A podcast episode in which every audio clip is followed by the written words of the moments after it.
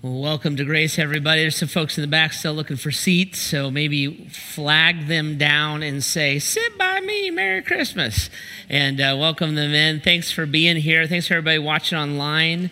Uh, hello, everybody at the Extension and at Fuel and in South Carolina and uh, all over the place as you're joining us online. Thanks for being here. Uh, the Christmas services are going to be a blast. Encourage you guys take advantage of that. Uh, folks who have maybe never made the connection to grace, it's a great kind of bridge for them to do that. More importantly, maybe who have never understood the kind of the wonder of who Jesus is. Uh, it's a great opportunity to have uh, have them make that connection a little bit. So take advantage of it. If you usually watch us online or at one of the live sites, I would uh, encourage you and welcome you to come on in. I'd love to meet you if I've never met you before, and I'd love for you to come and be a part of things here uh, this Christmas season. 13 of them, I'll be at every one of them. I think you can make it, right? And so uh, it's going to be a blast, and uh, we'd love to hang out. Uh, we've been in a series here these last uh, few weeks called Firstborn. I want to finish that up this weekend. It's been a fascinating conversation about Jesus and uh, who he is, what his place is, how that relates to us, how we interact with him as God, as a Savior, as a friend, as the good news, all the ways that the Bible describes him. That term firstborn uh, comes out of Colossians chapter 1. If you have your Bibles, you maybe open them up there. Uh, Colossians chapter 1, and we'll look at verse 15. It's page 821 in those Bibles that are in the chairs. Colossians chapter 1, verse 15 says this The Son, that's Jesus, the Son is the image of the invisible God, the firstborn over all creation, for in him all things were created, things in heaven and on earth, visible and invisible, whether thrones or powers or rulers or authorities, all things have been created through him and for him.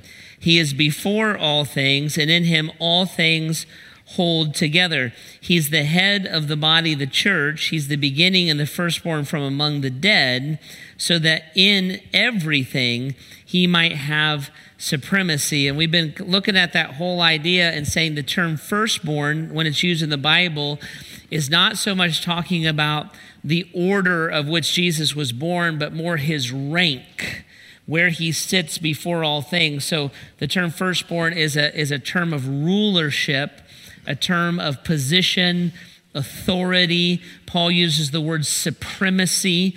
Christ is the ruler, has authority over creation. He has, he's the ruler, has authority or supremacy over the body, his church. He's the firstborn of the church. He's the beginning and the firstborn from among the dead. So we've been looking at that whole passage here for a few weeks. Those conversations are out online. There's podcasts. You can listen to your app, go to the website. All that's for free. You may want to catch up on it a little bit because it's been fascinating. This weekend, I want to take us to the end of that sentence in which the Bible says this that he is the beginning and the firstborn from among the dead. So he's the head of the body, the church, and then he is the beginning and the firstborn from among the dead. When, when, you start looking at this sentence, it's kind of one of those sentences in the Bible that's important to, to pick apart a little bit to get our head all the way around it. Because when, when you get your head around what the Bible is saying here about Christ, it's pretty mind boggling, and I would even argue could be life altering. Uh, it could really define kind of your meaning and your position and how you view life and walk through it. It certainly can define your relationship with Christ and how you interact with Him just by getting our head around what it means that He is the beginning, the firstborn among the dead. So when we read the English Bible, Sometimes it's important to remember that our English Bibles were translated from the Greek language. It's usually Hebrew, Aramaic, or Greek. The second part of the Bible, the New Testament part, came from the Greek language. So sometimes to get the full meaning of what the author was saying, it's good to push it back into the original language and explore that a little bit. So that's important with this sentence because in this sentence, he is the beginning of the firstborn among the dead. What Paul's doing is he's assigning another title to Jesus. So he's the Son of God, he's the Lamb of God, he's the light of the world. He is the beginning. He is the beginning and the firstborn from among the dead.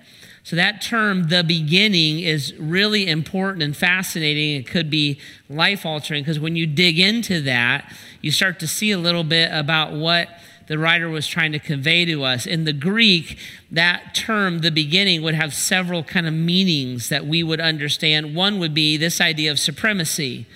So you put it into the whole passage that Jesus is the firstborn and you see his supremacy all through it. So certainly we should understand that when we think of Jesus the beginning. The, another meaning that the Greek would kind of have is the idea of precedent and time. So he's the beginning of things. He starts things, right? So, so he would go before things in time. Jesus being eternal, that's important to understand. But the primary context of this word or this title is what I'm about ready to show you. And when you get your head around it a little bit of what Paul was trying to convey, and then you push it back into the whole passage, it really kind of lights up a lot of who Jesus is and what he's like and what he wants us to understand about him, okay? So he certainly has supremacy in rank. He certainly has precedent in time. And then here's the one that's fascinating he has creative initiative. He is the beginning, he is the one who took initiative, who created. So we might say it this way we would say, we would say Steve Jobs, Steve Jobs is the beginning of the iPhone. Or Thomas Edison is the beginning of the light bulb, or the Wright brothers are the beginning of powered flight. They envisioned something. They, they thought through something. They, they looked ahead and wanted to create something that accomplished something Christ is the beginning of something. He, there is, he is an architect, he is an author, he is an initiator, he is the implementor, he is the beginning, and he is the firstborn among the dead. The two are kind of tied together. In fact, you see this in the context when you go back to the verses before, verse 16 and 17, you start to see this play out. For in him all things were created, he's the beginning of it. He imagined, he created, he architected creation, things in heaven and on earth. He created the heavens and the earth. He envisioned it, you could say, or we might say, visible and invisible, the things that are physical and the things that are spiritual. He is the beginning, the architect, the creator, the visionary of that. Whether thrones or powers or rulers or authorities, all things have been created through him and for him. He is before all things, and in him all things hold together. He is the architect, the initiator, the planner, the visionary. He is the beginning. Now, that thought is fascinating to, to dig into. Uh, because w- when you think about the fact that God envisioned or planned or architected, it, it's almost hard to get your head around, and you almost take it for granted unless you get deep into the details of it. So let, us talk about this in terms of something that we're used to our, our phones, okay? So when you think about our phones, it's something we use all the time it's normal part of our life. We kind of take it for granted. It's always in our pocket or within reach, right? So if you could put your phones down for a minute and let me talk about our phones, I would appreciate that, right? So when you think about the phone, this is something you interact with every day, but when you think about what it took to initiate its creation and its operation, it becomes kind of mind boggling when you initiate hi honey my wife is texting me right now when you when you think about what it took to initiate its creation, its operation, just the glass, just the glass on the phone, somebody, somebody had to initiate the idea that if you take sand and heat it properly and add the right elements to it, you can create glass. And then that glass has to be treated and chemically manipulated a certain way so that you create what, what, the, what the iPhone calls Gorilla Glass. And then somebody had to get the idea that if you could get the right kind of glass and you could develop the right kind of electronics and you could somehow attach the electronics to the glass so that when you touch the glass, the electronics would do what you wanted it to do. And then you had to develop all the electronics, all the circuitry, all the metals, all the inventions that allow millions of things to be imprinted on a little chip that can go into a phone. And then you had to design a case for the phone. So somebody had to figure out that you can get aluminum out of the dirt and if you take aluminum out of the dirt and you manipulate it a certain way, you score it a certain way, you bend it a certain way, you measure it out to a precise setting, and then you set all the electronics and you attach the glass to it, and then you fire it up accordingly that if you touch the glass, you can get your phone to work. And when you touch the glass and get your phone to work, it calls a tower. And so somebody had to build the tower. Somebody had to figure out that you can make steel and you can make steel and you can refine it, you can bend it, you can purify it, you can, you can engineer it a certain way so that if you make it into a tower, it'll hold together and it won't fall over. And somebody had to figure out that you have to put a, an antenna on that tower. And if you can get waves, if you can get waves to shoot data and text and video from this to that, and that can receive it and that can translate it and that can turn it into a, a text or a phone call or a video. And then then you got to take that and you got to get it to talk to a satellite. So somebody had to figure out how to make a rocket and what do you make the rocket out of? We're back to aluminum, right? And so you make a rocket and you fire it up. And somebody had to figure out the science that you can only fire at certain times of the day because it has to go through like these little windows to get up into space so it doesn't burn up. And then somebody had to figure out that the earth spins. And what is the relationship to the sun and the moon and the earth is spinning so there's an orbit. And if you don't get right into that orbit, what you send up there will crash back into the earth and bend up or it'll fire all the way out into ceaseless space.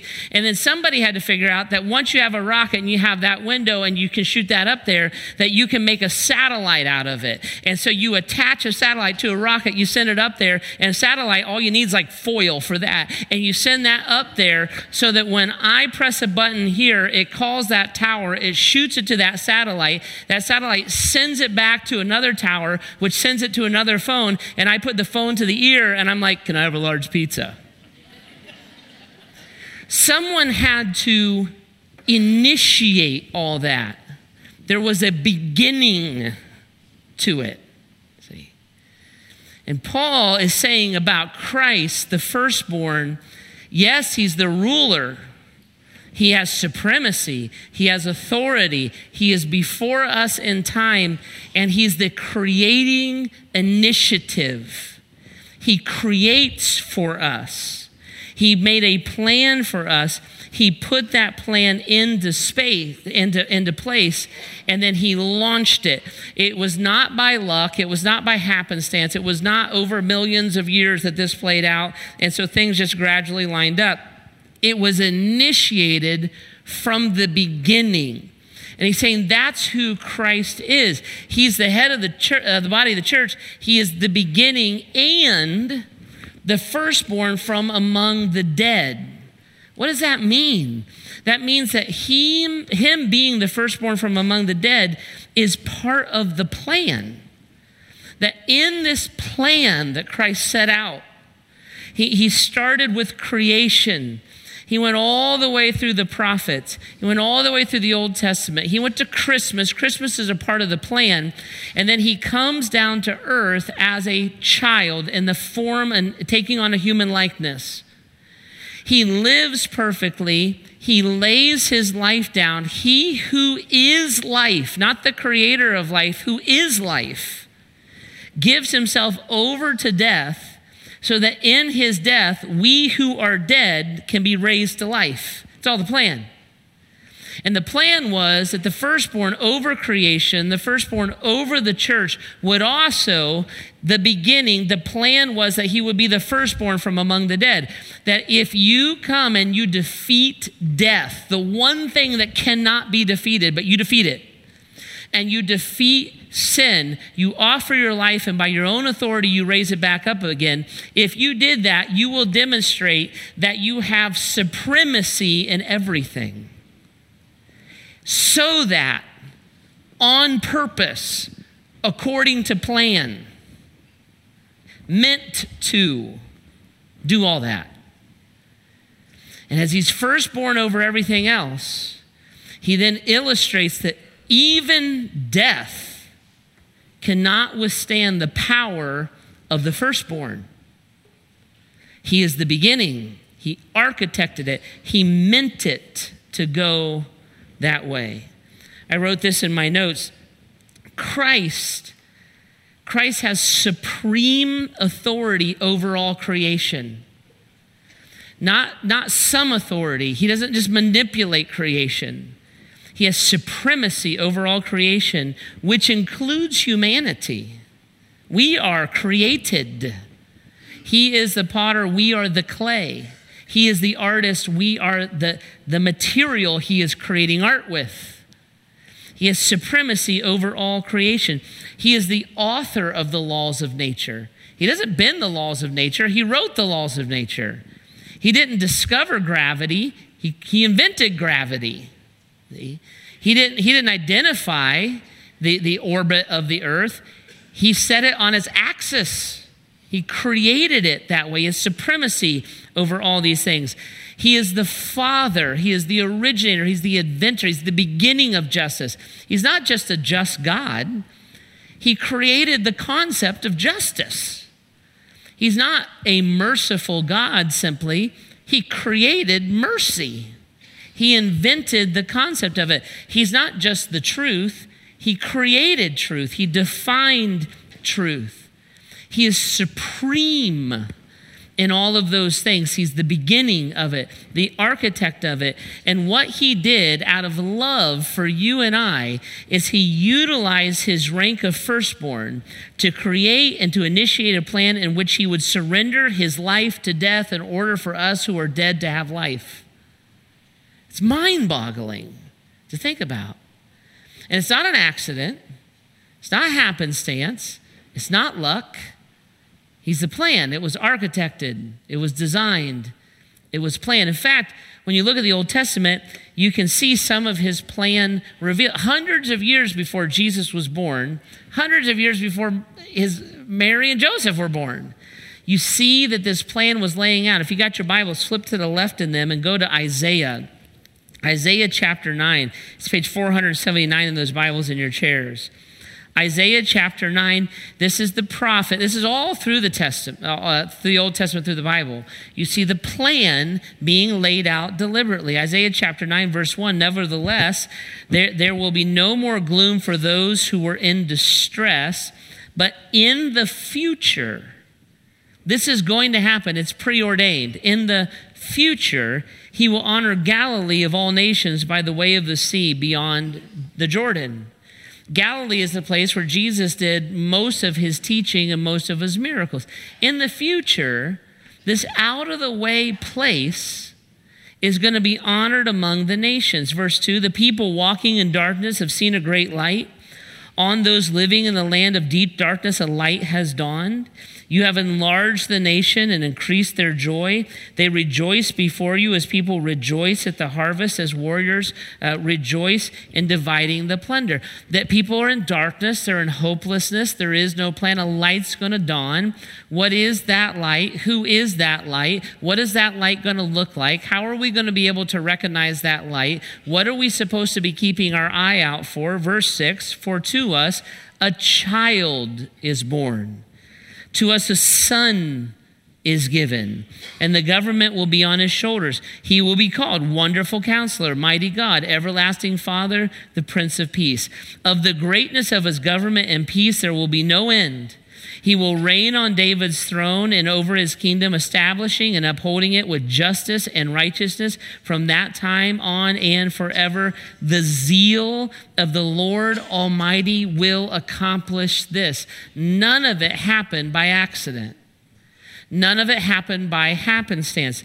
There was a plan from before the time that the foundations of the earth were laid, when the earth was still without form and it was void. This plan was implemented by an eternal God who is before all things. He's the firstborn. Creation itself leads to this plan because he's the firstborn over creation and it's laid out in sequence. The scripture says, in the future, this is going to happen. It, Jesus didn't just show up in Bethlehem and hang out around uh, Galilee. In the future, it's all part of the plan, and the firstborn implemented it. And how does it happen? Why does it happen? Well, was he just born at this time in this place? Were the political winds just right? Was it just luck? Was it some form of like an evolutionary process? No. The zeal of the Lord Almighty will accomplish this. It's on purpose, it's designed, it's architected, it's implemented by who? The beginning.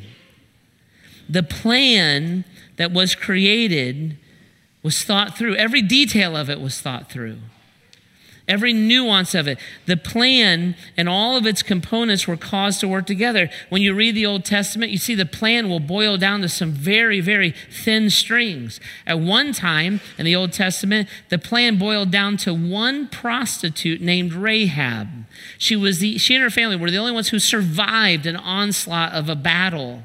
Just her. And she's in the genealogy of Jesus. Why? Because it was the plan it was woven together. There's another time the whole plan boiled down to this one kid everybody kind of forgot about. The, the, the, the, prophet Samuel was going out to look for a new king of Israel. He showed up at this guy Jesse's house and said, I want to see your sons. He brought all the older kids out, all the strapping ones. And, and Jesse's like, mm, nah, none of them will do. You got, a, you got another one laying around somewhere? Jesse's like, Yeah, you know what? My one kid, David, I mean, he's kind of scrawny, but he's out tending the sheep. You want to see him? David comes in. That's King David. It's on his throne that Christ will rule and reign for eternity. The plan, it's all woven together.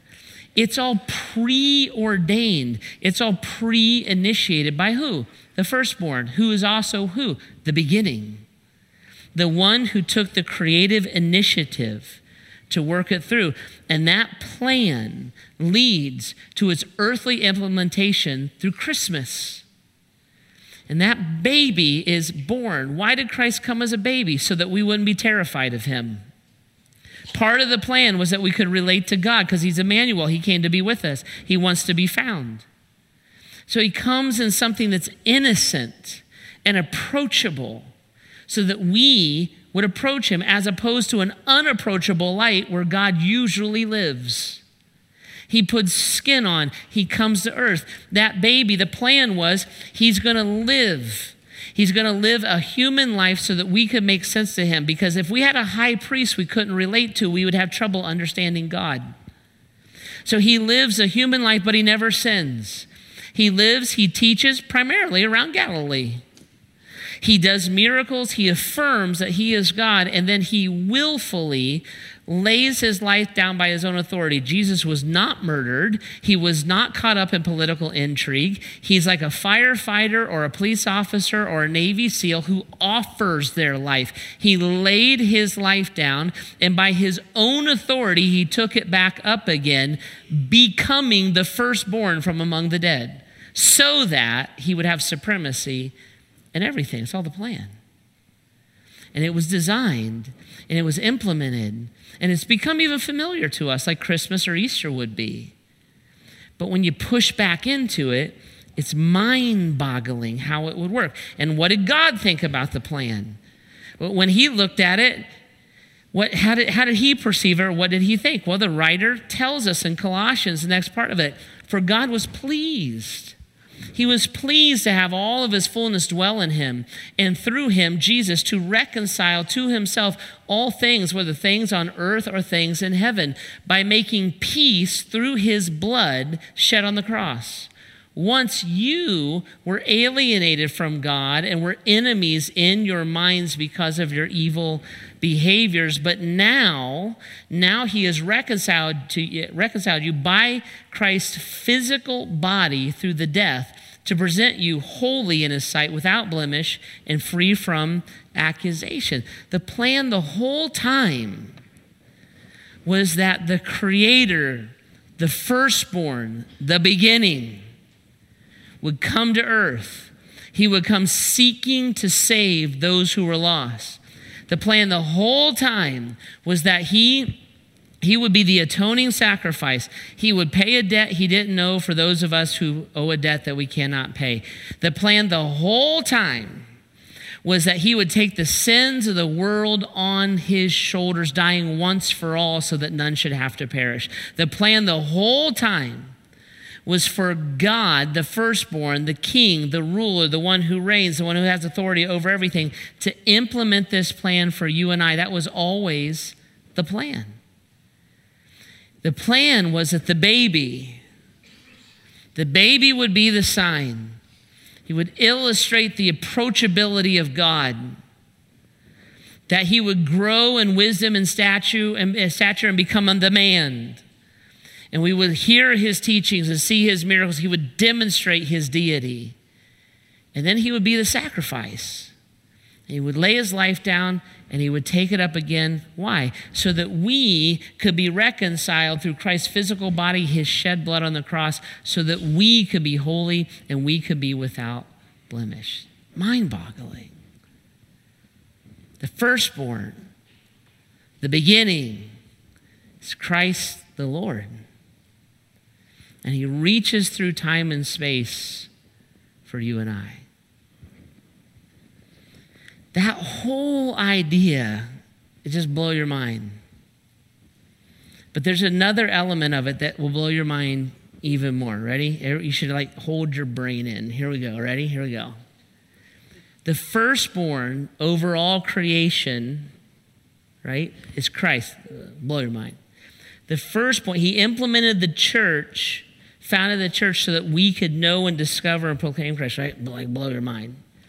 He's the beginning of creation, He's the beginning of the church. He's the beginning of reconciliation. Ready? Squeeze tight. Here it is. Ready? He's the beginning of you. With the same forethought that Christ designed and imagined and visioneered and architected and implemented his plan of redemption and reconciliation, he designed and imagined and implemented his plan of you. Before the foundations of the earth were laid, the psalmist says, God knew you. When you were in your mother's womb, the psalmist says, God knit you together. He designed you, He architected you, He purposed you, He implemented you.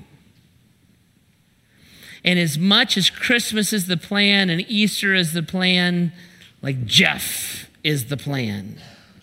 And not only am I part of God's plan, He is the beginning of me. He is the firstborn over me. He has supremacy over me because I am created by Him.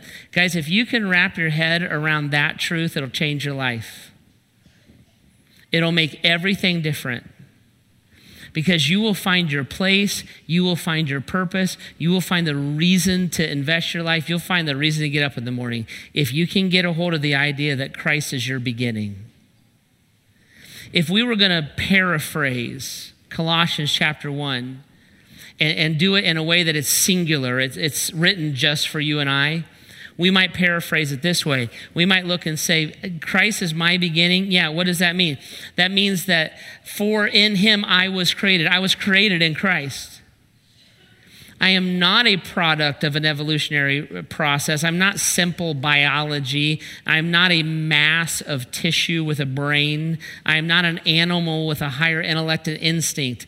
I am created in Christ. I am created in the image of God. I long for, I desire, I love. Colossians later on says, I can understand through the Holy Spirit even the mind of God. All I am spiritual. I am created in Him.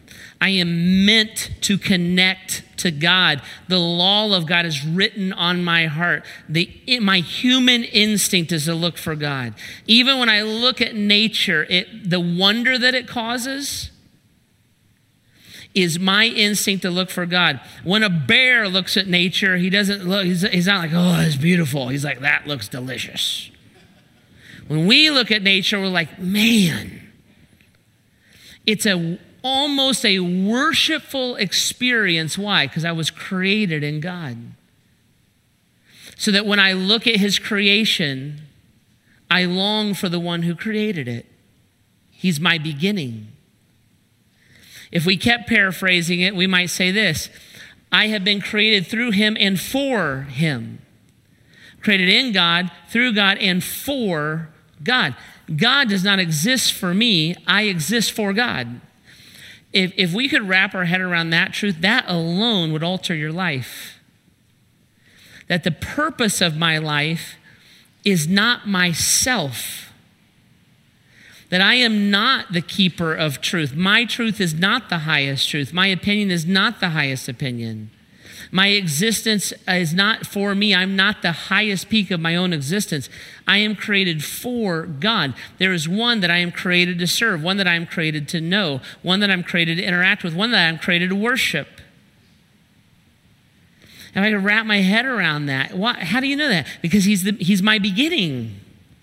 He imagined me, I didn't imagine him. He architected me, I didn't architect him. It's not my personal God, I am God's personal creation. I am created in him. I've been created through him and for him. If we kept paraphrasing it, we might say this He is before me. That's a big one.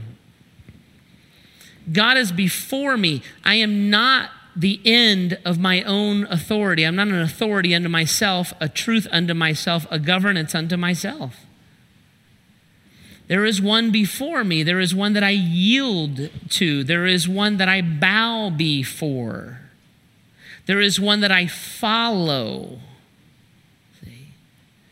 He is, I am in him. He's created through me, uh, through he, I am created through him and for him. He is before me. And then this is where this all comes together. Ready? And in him I am held together. In him I am held together. I want you to get your head around this. This will change your life. Could it be, just asking, could it be that the reason my life is falling apart is because I have removed the one who holds it together? I'm created in him, through him, and for him. He is before me. Why would my life be falling apart? Because I'm pushing away the very one that was created to hold me together. Why, why is it that we would live in the wealthiest culture in the history of humanity and have the highest levels of anxiety, depression, and suicide? How is it that we can have everything and have nothing? Could it be because we're not held together? That if I, if I gain the world but lose my soul, the loss of my soul will cause me not to care about the world. You think about this relationally, if you think about a marriage. When, when you marry, the two become one. The husband and the wife, as illustrated by becoming one flesh, their heart, their mind, their soul, their lives intertwined. There's, a, there's one thing and we would look and say, well, as long I, I am made in him or her, for him or her. Nope. It's actually not two, it's three. God has to be in the middle of that. If God is not holding that new thing together, it will collapse. So, how come our marriage is falling apart? Because it's not being held together. But we work so hard for each other, right? But you're missing the ingredient that holds you together. Why can you achieve and have such success in life but have no happiness and feel all alone? Because you're not held together. Every aspect of your life that is not in Christ goes to the grave with you. Your education goes in the grave with you. Your career goes in the grave with you. Your stuff goes in the grave with you. Your money goes in the grave with you. Your life experiences go in the grave with you. The only thing that lives beyond that is what I have in Christ. It will be tested. And the things that are made of precious, eternal, valuable pieces of my life, they will go through the refining fire of judgment and will be given to me as a reward and crowns. Why? Because I'm held together that way. Paul is looking, he's saying, guys, if, if we don't understand that this is the plan. There's this great plan of reconciliation and redemption, and there's the great plan for you, and the plan for you is the firstborn. And with supremacy and authority, He architected you. He designed you. He project planned you. He implemented you, and He holds you together.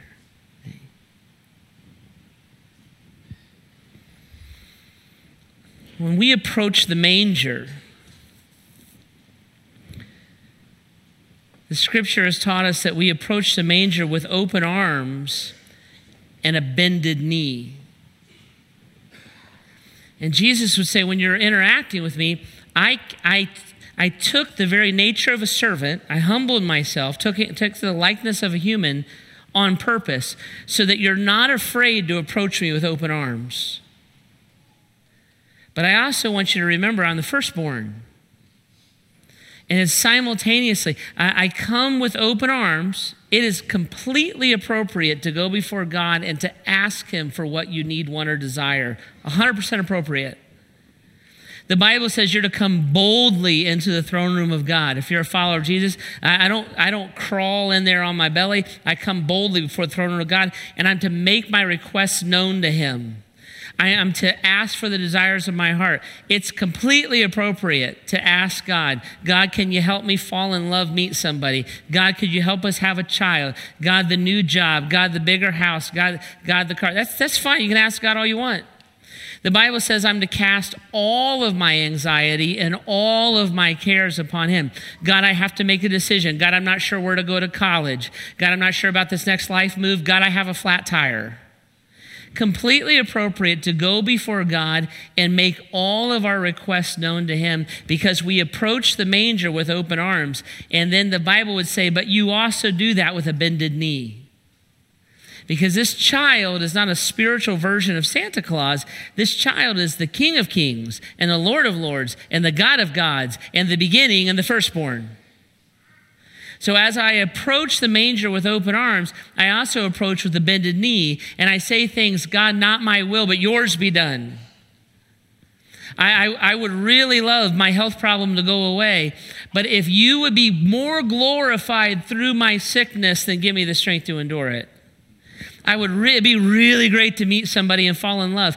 But if you can use my life and the freedom that comes from not having a marriage, a children, a, a house, a relationship, my life is yours. I'll use it in every way. God, I would really like it if you would make my marriage be healthier. But if you want me to illustrate your holiness and your commitment to my spouse, even in a difficult situation, you can use me that way. Because I want these things, but you are God. I desire these things, but you are the firstborn. I have a way that seems right to me, but you are the one who directs my path. So help me not to lean on my own understanding. In all my ways, acknowledge him. And Jesus would say, I'm really open I want to know everything on your heart. I care about the details of your life. But I also want you to remember that whether you're the 90 year old sweet grandma who's followed me her whole life, or you're the dictator of some horrific country somewhere, every knee is going to bow and every tongue is going to confess that I am Christ the Lord. I am the firstborn. I'm the beginning.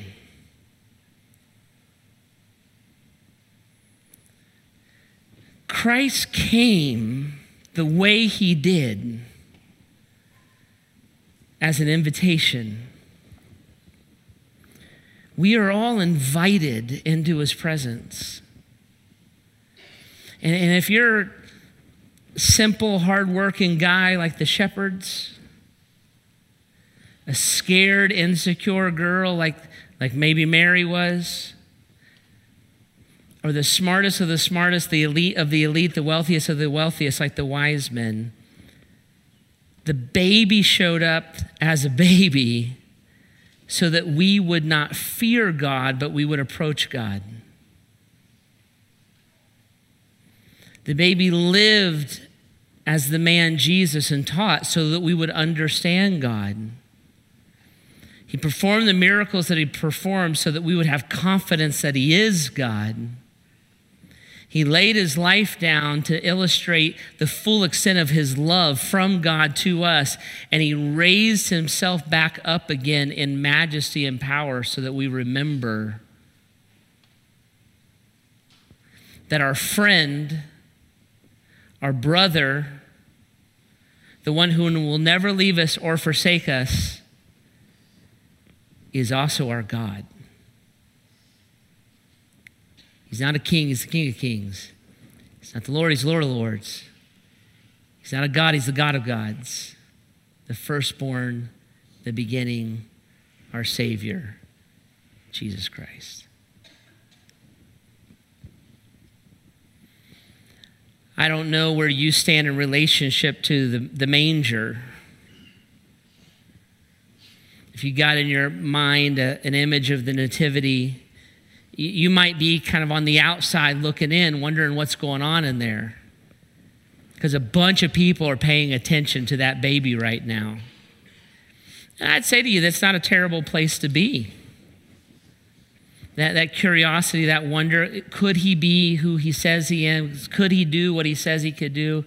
Is he the beginning of me? Those are all really, really healthy questions. What God would want you to know is that you're invited in. It doesn't matter if your life is a mess, it doesn't matter if you understand it all. It matters that you put your faith, you choose to believe in something that you will not and never eh, do not and will never fully understand. That's what faith is. I choose to accept and believe because I believe that Christ is the beginning of me. Some of us, when we come to the manger, we come with open arms, but a stiff back.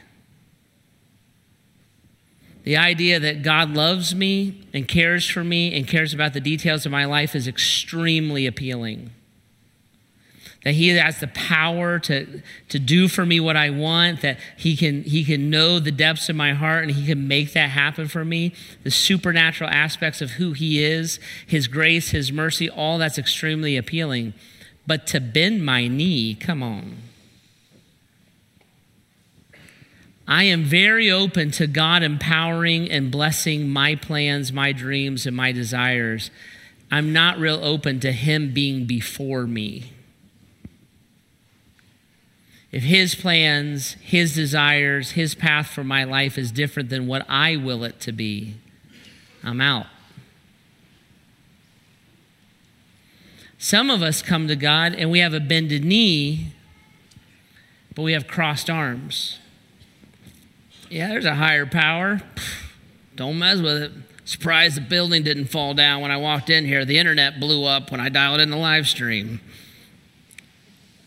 We're real open to a bended knee. It's what the country was founded on. We need to remember that.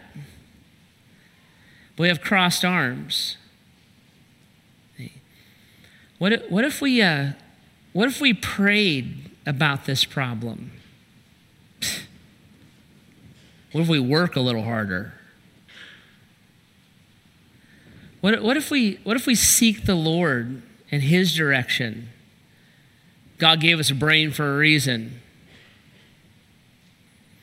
What if you, um, what if you became open to, to the pain of your childhood and how that affects your marriage, your friendships, and your relationships, and you ask God to help heal that? Just get over that stuff. Suck it up.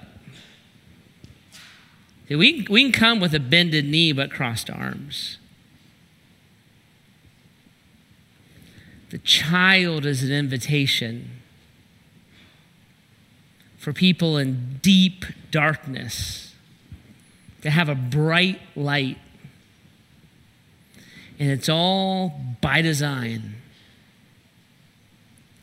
the beginning of our salvation and reconciliation, the beginning that creates the opportunity for us to be made holy and presented as blameless, is the beginning of you. And your life will not hold together unless you acknowledge and embrace Christ for who he really is. He is the firstborn. Would you bow your heads and close your eyes with me for a few minutes? And why don't we just spend a couple minutes with God? The band will come out and give us a little room to think. And would you invite Him into wherever you are right now?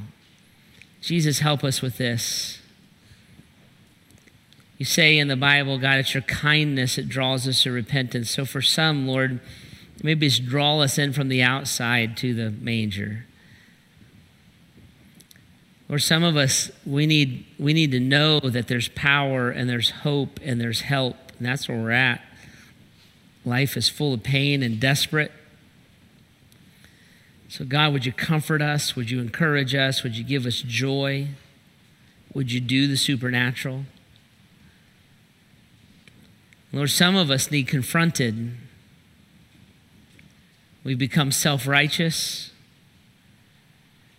We believe that it all depends on us, become critical of other people, become prideful, we've harbored sin. So confront us. You are our King. We bow before you. Wherever we are, Jesus, would you meet us there now? Would you show us the parts of your heart and mind that apply to the position of our heart and our mind? And would you work in us in a new and a powerful way? Thank you. We love you. Help us in your name.